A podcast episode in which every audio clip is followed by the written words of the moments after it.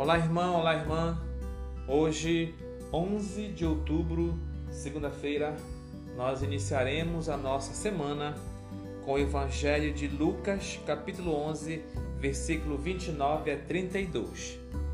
Proclamação do Evangelho de Jesus Cristo segundo Lucas. Naquele tempo, quando as multidões se reuniram em grande quantidade, Jesus começou a dizer: esta geração é uma geração má. Ela busca um sinal, mas nenhum sinal lhe será dado, a não ser o sinal de Jonas. Com efeito, assim como Jonas foi um sinal para os ninivitas, assim também será o filho do homem para esta geração. No dia do julgamento, a rainha do sul se levantará juntamente com os homens desta geração e os condenará porque ela veio de uma terra distante para ouvir a sabedoria de Salomão. E aqui está quem é maior do que Salomão. No dia do julgamento, os ninivitas se levantarão juntamente com esta geração e a condenarão, porque eles se converteram quando ouviram a pregação de Jonas. E aqui está quem é maior do que Jonas palavra da salvação. Bom, meus irmãos e minhas irmãs, eu começo a nossa reflexão perguntando para você: quem é maior que Jonas? Quem é maior que Salomão para você? Obviamente você responderá que é Jesus Cristo, e você está certo. Jesus Cristo é o maior que Jonas e maior que Salomão, né? E ele nesse momento chama atenção para aquela geração que ele estava pregando, que era uma geração má. Aquela geração passava por um momento de descrença. Era o tipo de pessoas que, para se converter ao Evangelho, para se converter à pregação de Jesus Cristo, esperavam primeiramente um sinal. Se tivesse um sinal né, que lhes agradassem, um grande sinal ou um milagre, aí sim aquelas pessoas iriam se converter.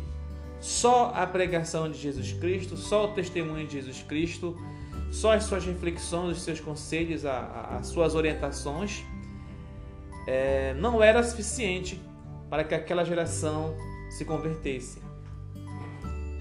E aí ele lembra de Jonas, né? que os ninivitas estavam é, é, prestes a serem destruídos. A cidade estava prestes a ser destruída. E Jonas foi lá, foi ser um sinal naquela geração pagã, naquela geração que estava vivendo em pecado, para se transformar, para se converter. E ela cons conseguiu se converter a partir do testemunho e das pregações de Jonas. E Jesus é também este sinal de conversão no meio da gente, no meio do seu povo ele vem também para que a gente se converta.